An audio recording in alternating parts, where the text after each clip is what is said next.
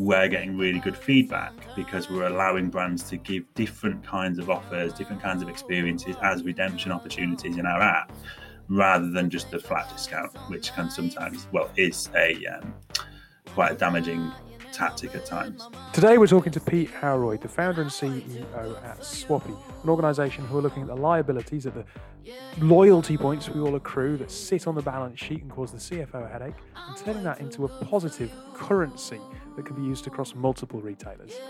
This is Tech Talks, your twice weekly technology podcast with myself, David Savage, where we talk to leaders from across the industry and bring you some technology news. And it's powered by the Harvey Nash Group. Good morning, Amber. How are you? I am good, thank you, Dave. How are you? Yeah, good. 15th of October now. Uh, it's getting darker in the mornings. The clocks must go soon. Oh, do you know what? When you said that, I thought you were going to ask me, like last week, oh, what's the 15th of October? And I was like, oh, God, I really don't know. um, but yeah, there's no special event, thank God. Um, yeah, it is getting darker, isn't it? And also, it's getting colder. Like, I was walking to the train station yesterday and like there was a bit of a chill in the air. And I'm that's kind of the first time I've felt that this year. So winter is is on its way.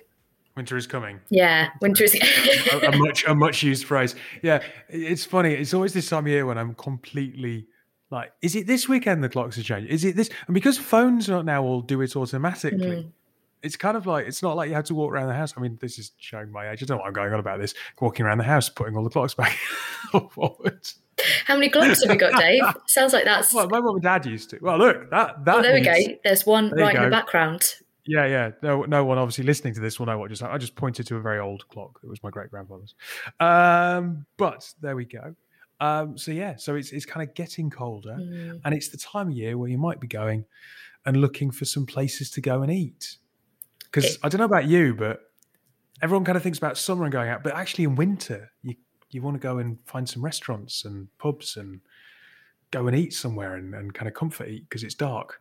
Yeah, it's like cozy, isn't it? Like to go to a nice pub. It makes me think of like a nice pub in the winter with like a log fire and I mean, not that I go to that many pubs with log fires, but that's what it makes me think of. So yeah, oh, absolutely. I think a good a good country pub should have a log fire. Yeah, that's very true. And like just a like mulled wine and well, we're not quite there yet. Yeah, well, I mean that's a bit of a way off, but um, well, you say that they'll probably start playing Christmas music on the radio in about two weeks. Yeah, well, all the stuff's in the shops already, isn't it? So, oh, yeah.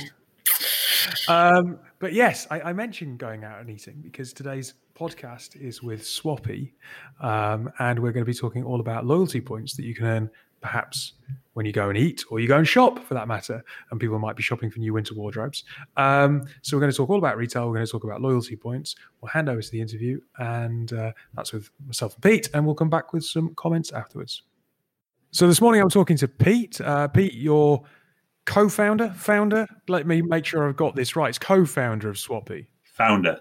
It's um, founder. Yeah. see, I always do this the wrong way around. I always assume that someone's a founder, and then I find out that I'm offending a partner. But no, it is it is your idea. Um, and Swappy is a business that is born out of many years worth of industry knowledge around loyalty points, an area that you've worked in for, for some time. Yeah, that's right. So I've worked in customer loyalty forever. It's pretty much all I've ever done in my career. Uh, I've been very fortunate to work for some great brands across the world as well uh, such as Harrods, Harvey Nichols, Myer in Australia, a big pharmaceutical company in Australia, um, and then a few other companies back in the UK when I came back to the UK.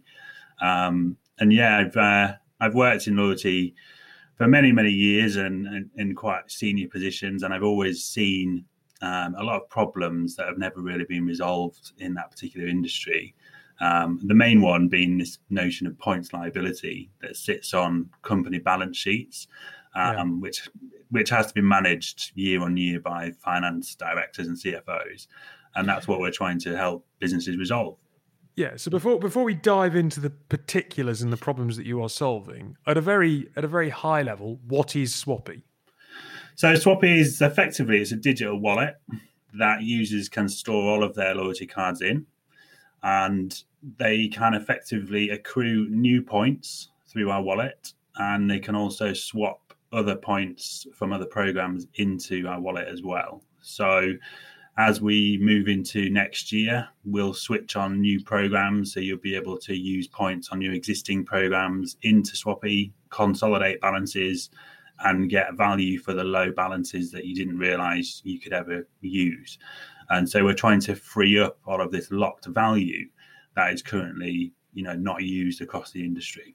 There are obviously loyalty programs and schemes out there. Is it that ability to swap from one to another? So to take it from because because as I understand it, some of the some of the big um, providers at the minute there are there are kind of companies that are grouped together, but it, it doesn't work in quite the same exchangeable way, right? That's right. Yeah. So a lot of businesses that um, allow points to be swapped between one another, they they use a methodology which buys and sell points as a commodity. In right. Swappy, we don't actually do that. We have a very different commercial model with the brands, which has a clear benefit on each side.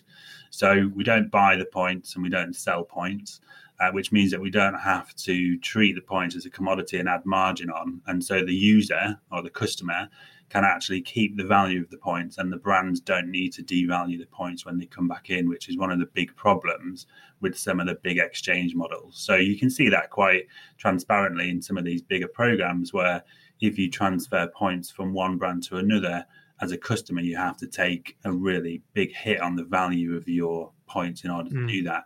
And i didn't think that was really the right thing to do for the customer. So swappy is really a customer first program but it also benefits both the um, brands and the users at the same time. Now, at the top of the interview, you mentioned points liability. Uh, so you have to have an account for, for for points as a cash balance on the balance sheet, which is a headache for the CFO. How big a headache are we talking? Good question. So that it really varies depending on which industry and which brand you talk to. But any program that is collecting points um, is effectively accruing a cash uh, liability. So that liability has to sit on the balance sheet because either you or I can go and redeem at any point. So that money has to sit there as a as a cash liability. Now, some brands um, will use various different accounting methods to lower that liability so that in the balance sheet they don't have to show huge liabilities but it's still effectively there so you can see across the world there are enormous balances. So American Express, for example, they have over seven billion dollars worth of liability sitting on the balance sheet. In the UK, there's about seven billion pounds across all programs, and globally, it's about 360 billion dollars that are sitting on balance sheets. And up to now, there's been very little way of removing that liability other than expiring points, which is a really negative message for users. And that's another reason that we're bringing Swappy so that brands can avoid that negative message and save the relationship between them and the user.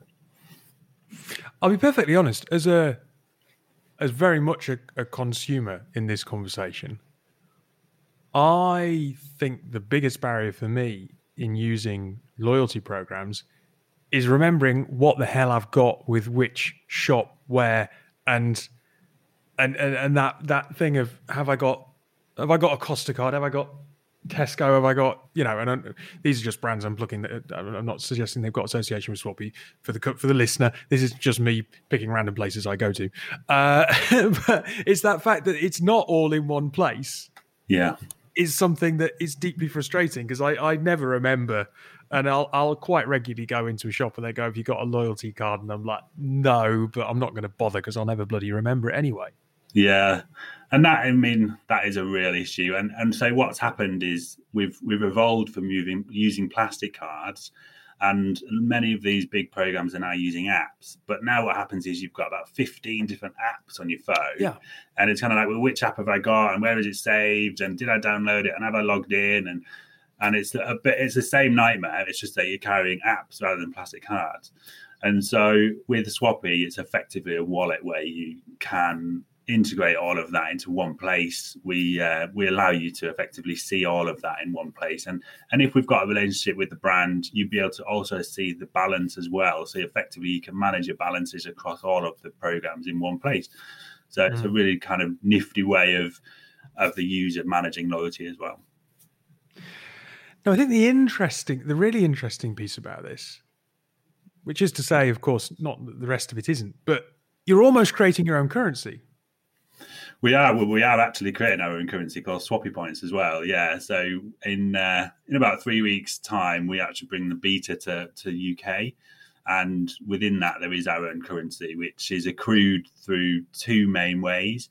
So users can accrue points through card linking. So we have some quite advanced um, card linking technology where you can connect a Visa, Mastercard, or Amex into our app and you can collect points seamlessly just by using that card. You don't need to present any kind of loyalty card at transaction. Or you can use affiliate links. So we have integrations with all of the big global um, affiliate networks. Um, and so you will also be able to um, collect points. It works very similar to a cashback program, except you get points instead of cash, which in some respects is much better for the brands because they don't particularly like giving cash back in some in some respect because it's seen as a discount on their brand. So we're helping the brand save their image as well.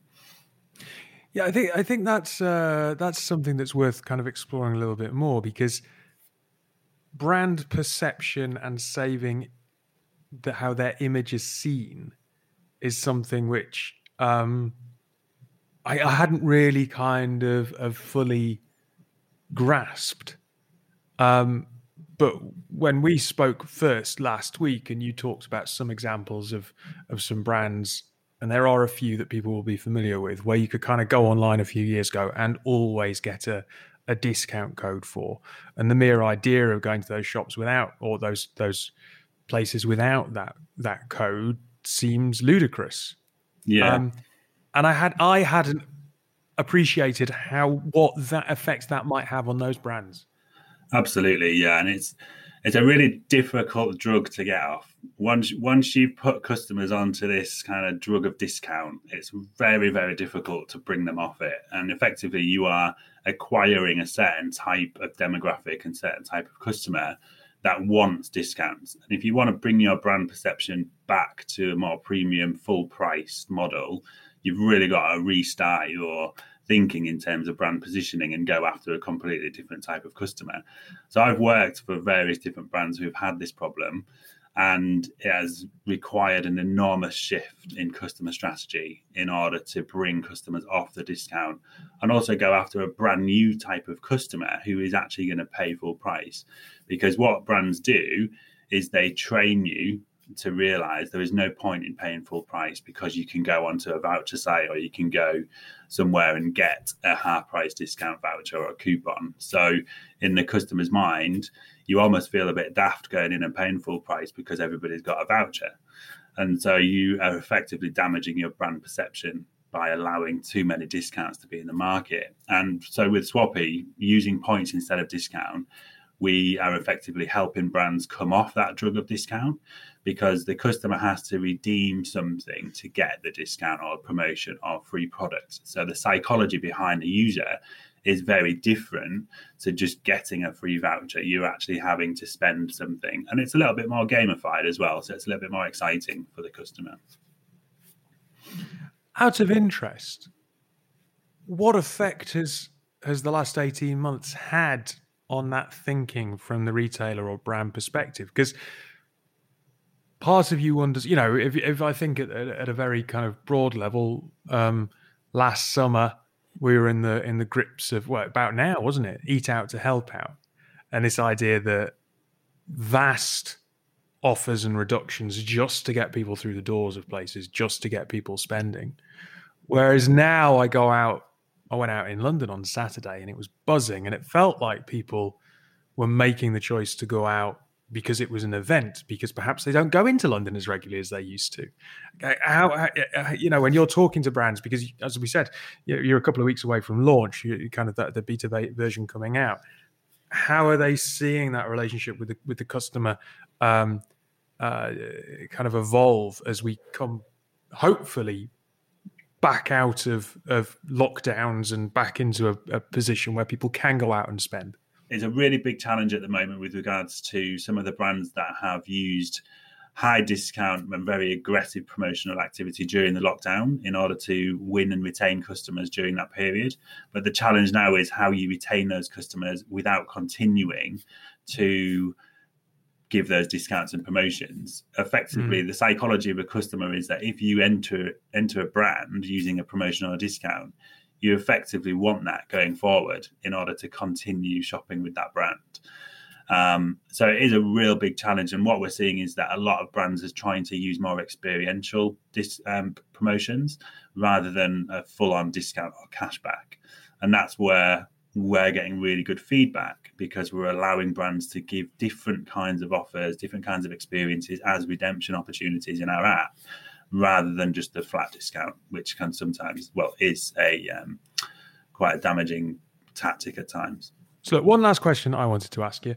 Um, so you focused on Swappy uh, full time from what you were doing previously about a year ago. Yeah. Um, as a tech founder, or a piece of a, a platform that is tech enabled that is tr- that is trying to get a business off the ground in the last year, which has been obviously incredibly challenging for a lot of businesses. What piece of advice do you think you'd pass on to anyone following in your footsteps who's trying to get a, a tech driven platform off the ground? Uh, that's a great question. So, I mean, I'll give you my experience about how it how it kind of started. I guess it might might help some people. But um, so my background before right before this was that I was a consultant managing a, a different company. Um, the the lockdown effectively nearly wiped out the entire company because the first thing to go was consultants and contractors, and so I kind of put myself into this mentality that I didn't really want to end up in that situation ever again and I wanted to build a product focused business that could weather something like a pandemic. So I would never be in that situation where I'd lose all my clients overnight.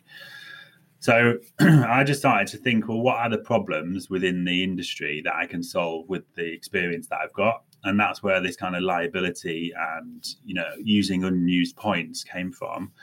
I actually had the idea while I was you know walking my dog in a field, and then that day it just something just clicked in my mind. I just thought this is a really good idea. I'm just going to go for it. And so I literally came back that day. It was the 31st of July 2020. And I registered the company on, Companies House. And I just started talking to people in the industry about it, saying, I've got this idea. What do you think? They gave me feedback. Didn't take all the feedback because, uh, you, know, you know, not all of it's great, but you t- pick and choose the bits that you think are going to really help you.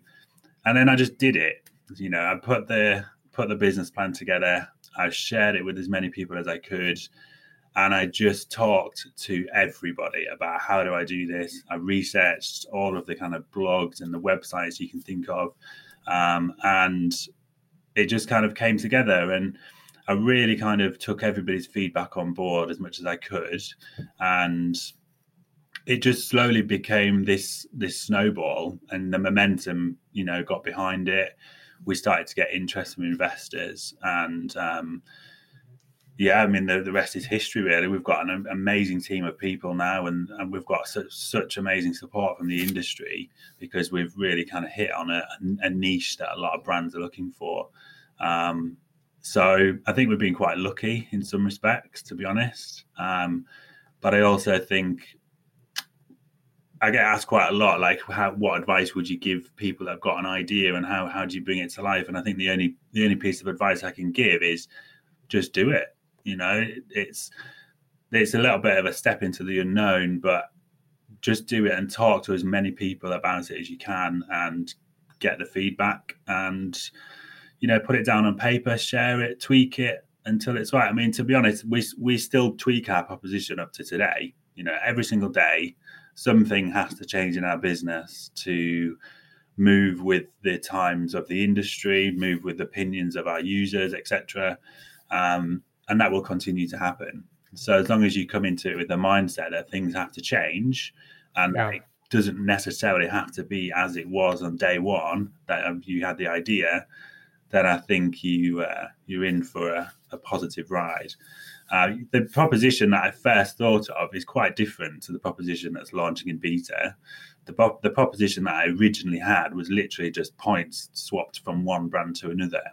We've now moved the proposition into something which is much different. We still have that as a foundation, but we've got our own points currency. We have a whole marketplace which has got absolutely tons of brands in and some amazing names in there. um, who are offering different kinds of redemption mechani- mecha- mechanics to um, allow customers to onboard into their brands. And none, none of that was in my original idea, you know. So I think talk talking to people about it, getting feedback, and then just kind of putting pen on paper, really. Yeah. Well, look, I think it's it's obviously uh, an idea that's that's taken root in the industry. Um, I hope it, I hope the launch on beta goes well. I'm sure it will, and uh, we'll have to catch up with you soon to see how it's going. Thank you. Great speaking to you. Right, I don't know about you, but the thing that stood out to me more than anything else here was probably the idea of this being its own currency.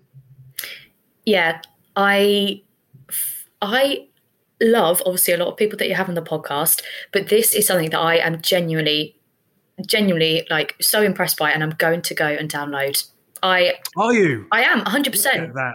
100%. I think it's so cool. Like I'm exactly the same as you. I've got a million and one different cards or mm-hmm. apps and they're all over the place and every time I go there they're like, "Oh, have you got your your loyalty card?" I'm like, "Oh, bugger. No, I don't. I left it at home again."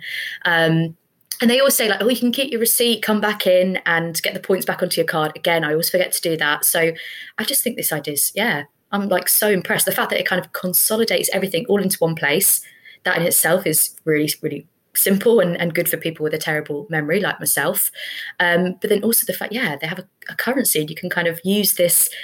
I think as you said, like as a, a bit of like a commodity and sort of like swap it around and yeah, I'm I'm 100% going to download this. Yeah, be able to use it from one shop to another and, and in that marketplace idea. And it's interesting because not only are you the problem, but you're the solution at the same time. Like when we go and shop and people like you and me collect points, we're adding to that problem of liabilities that they're having to hold on their balance sheet. And I'd never, I hadn't really thought about that. Mm-hmm. The fact that all these loyalty points and the value that they accrue has to be accounted for somewhere on the balance book of, of, of an organization. And that, that must be a huge net to drag for a lot of these businesses. Um, but then coupled with the fact that you're getting really enthusiastic and saying, I'll download it, problem and solution at the same time. And it's it's a really clever, simple way. And you can see that that Pete's knowledge of working in loyalty at places like Harrods and other bits and pieces over the years has really come to bear in kind of pulling together this solution. Whether or not he's got a technical background or not, it doesn't matter. He's focused on a problem, and and and here it is. Yeah, absolutely. And I think another thing that I didn't really think about is when this came a bit later in the interview when he's talking about like so many companies that do loads and loads of discounts and how that actually sort of not tarnishes their name, but I guess the psychology between like the organization and the consumer. So yeah. if you constantly see like a company's got so many discounts, you're like, hang on a minute, why would I go there and pay full price? Like that's just crazy. I can remember I can remember like Friday lunchtimes if like, I don't know, eight, nine, ten years ago, and Pizza Express would always have vouchers. Mm-hmm. And it would be like, has anyone got a voucher for Pizza Express? Yes, no, yes, let's go. No, all right, no, we'll just we'll just go somewhere else. And thinking about it, like I don't ever think that Pizza Express I would have never I would have never classed them as a high-end restaurant, hmm. obviously. Mm. But I I wouldn't have classed them necessarily as budget, but then we refused to go unless someone had a voucher that was giving you buy one get one free or whatever else that it might be. Mm. And it's kind of the case with all of that those are quite similar restaurants. So like Pizza Express, Prezzo, Zizzi, like they like always have TGI Fridays and stuff like that is always on those lists. yeah, it? like they always have codes, don't they? And yeah. you're, you're right. I, I, I'm the same. Like I'd go there if I had a code. If not, then I'd probably. I mean, this is not to kind of bash Pizza Express, but I, I probably would go no. elsewhere. But I mean, I'd never thought of that before. I obviously was conscious or I was aware that there was a lot of companies that had loads of discount codes, but I didn't really think of like how that impacted the relationship I had or how it would kind of sway my decision if I was looking to go somewhere to to have something to eat. Like, yeah, so I, I, that's an element of the, the. I mean, that was a very sort of tiny kind of nugget of information that you sort of dropped in there towards the end. But um, yeah, yeah, and that, that psychological switch with the value exchange of let the customer feel like they spend points to get points. Mm. So that there's a higher value placed on those interactions and it does just turn it on the head. So you're still getting savings, but you're spending to get them. You're kind of earning them. Well, not earning them in the same way that you would accrue points for shopping, but you, you have to. I suppose it's in in a way where you've got something like Fortnite, not I play Fortnite, but kids will spend money to get points that they can spend on items in games these days, won't mm. they? Um, and there's an element of, of, of that aspect going on here to a degree. Yeah, I think, eh, like you say, you don't want to. It's like a give and take relationship almost, isn't it? Like you don't want to just spend loads and feel as though you're not getting anything back. So the fact that, yeah, I don't know, I, I just think there's a bit of a trade off almost, isn't there? So. Yeah you know what? I just I think there's so many things that came up in this interview. Now, sort of like now we're speaking about it and sort of like just looking back, like there's there's so much behind obviously what they they do. I mean, we just kind of see the app and the finished product, but like just looking into like the psychology, like having to like analyze all that data around like our behaviors and stuff. Like, I don't know, I find that that fascinating. It's something yeah. that you obviously you know that work goes into it, but it's only when he touched upon that and I suppose touched upon his journey and how much research and, and how much um you know how many kind of people he's had to speak to and all the feedback and, and things like that. Like yeah, I'm assuming that obviously it's been sort of a, a long, kind of arduous process, but um, yeah, I don't know. I, am super impressed by the finished product. Obviously, as you can see, as I'm like dying to go and download. Yeah. I mean, the one other point that I'd make as well, because because we've seen this on a number of interviews now over a number of years. Um, B, quite a few years ago, Tread more recently, now Swappy. The value that you find in in marketplaces in organizations coming together especially in the in the startup ecosystem you know when we talk about community and deriving value from each other brilliant to see another example of how a marketplace and a community can really add value beyond just the products that you're building. So thought i'd draw attention to that. Um, but otherwise pete thank you for being our guest. We'll take a quick break and when we come back we're going to talk very quickly about why uh, some parts of the world a lack of economic development and locking women out of the internet is leading to slower growth rates. A couple of years ago, Michael and Jacob, two friends from London, were both thinking about their consumption and sustainability as a whole. Michael, a professional footballer at the time, realised he had no options when it came to sustainable sportswear. Overconsumption and underuse was all too common. HYLO was born, a sportswear brand fighting for the planet by changing mindsets. They've started with a running shoe made with seven natural materials, and the shoe can be recycled at the end of its life. As a company, they've offset their carbon to beyond zero, making them carbon negative. You can find out more about HYLO and support their mission at hyloathletics.com. That's H Y L O. We support the HYLO movement. So, right, welcome back. This is an article from earlier in the week. Uh, I'll go with the headline, Amber, to give you some context. Digital gender gap. Men are 50%, right, 50% more likely to be online in some countries. A failure to ensure women have equal access to the internet is hampering developing economies and fueling gender equality. Not something I would have ever really thought about, I'll be perfectly honest, but yeah, men are 50% more likely to be online in certain parts of the world um, than women, and obviously that lack of diversity is is leading to a lack of growth. Hmm.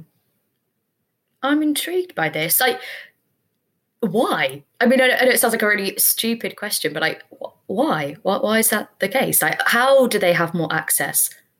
So this is um, uh, funded by the Bill and Melinda Gates Foundation, this, this report. And basically, what it's discovered is that last year, governments in 32 countries, including India, Egypt, Nigeria, for example, lost an estimated $126 billion in gross domestic products because women were unable to contribute to the digital economy. So, the digital gender gap, the difference between the number of women and men who can access the internet, has cost 24 billion in lost tax revenues in 2020, which could have been invested, obviously, in health, education, housing. Um, yeah, it, so so it's a study that's been conducted by the Worldwide uh, Web Foundation and the Alliance for Affordable Internet, and it looked at the 32 low or lower middle income countries where gender gap is often greatest. And if we're thinking about it, you know, when you're saying why, well, those are the countries where, unfortunately, I suppose in society, women have less access, less freedom. Um, but here is is a report that that just demonstrates how much that holds back when it comes to the economic development of those parts of the world. Wow, that's scary, especially when you kind of go into like the facts and figures and stuff around it. I think it's quite similar to the conversation we had towards the end of the podcast last week. Like these things happen, but you're just so like blissfully kind of unaware, which sounds, I guess, like terrible to say, but you just, yeah, you just you don't know that there's that much of a divide and it's having that much of an impact, and and there is that much of a gap. Um, yeah, and, and and get this right, how we're kind of systemically making things worse. So, various barriers prevent women and girls from going online. So, that includes expensive handsets, data tariffs, social norms, we are talking about a second ago, that discourage women and girls from being online, fears around privacy, safety, and security, and a lack of money. And globally, that contributes to the fact that women earn around 77 cents for every dollar that a man earns. Oh, I'm not happy about that. Didn't think you would be. No. That is crazy. That's not even like a little gap or drop, is it? Like that's really significant. Mm. If you start multiplying that, that becomes alarming. I mean, not not that a smaller gap wouldn't be, but you know, it's it's substantial, like you're saying, 20, nearly twenty five percent. And it's, as well, I mean, it's mad to think that that's in like today's age. Do you know what I mean? Like, if, if you'd read that article like years back, I guess not that it was any more acceptable, but everyone would be like, "Oh, right, okay, like these things happen and i don't know like you know people are or were more aware that there was more of a gap but like today like today's society to think that there is that much of a, an issue still and, and, and still there's such a like a, yeah a difference between the two like that is um yeah that is alarming like you say and you know you might say oh well out of sight, out of mind. People might kind of go, we've got other things to focus on in our own country rather than what's going on in low to middle income countries overseas. But draw some parallels here. Like we're moving to an increasingly digital economy where schooling, obviously, whilst is back in person, had happened online for a year, but lots of people now work in an online environment. That puts stress on whether or not people have access to the internet. Not everyone has mm. reliable access to the internet and so on. So you could quite quickly see how some of those stats around access to the internet and then people from from poorer socioeconomic um, backgrounds within our own country could then lead to an exacerbation of that same gender divide and a, a divide um, around ethnic minorities and, and, and those from, from lower income parts of the country. Mm.